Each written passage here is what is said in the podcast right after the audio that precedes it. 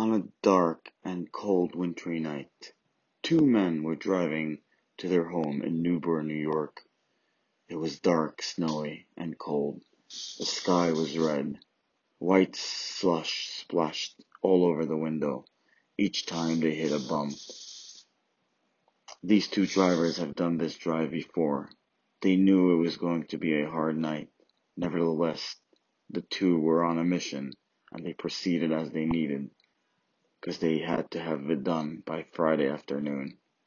It was nearing 11 p.m. on a Thursday night.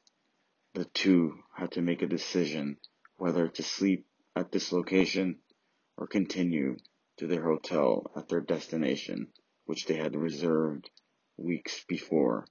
This mission was special. They knew they had to accomplish it.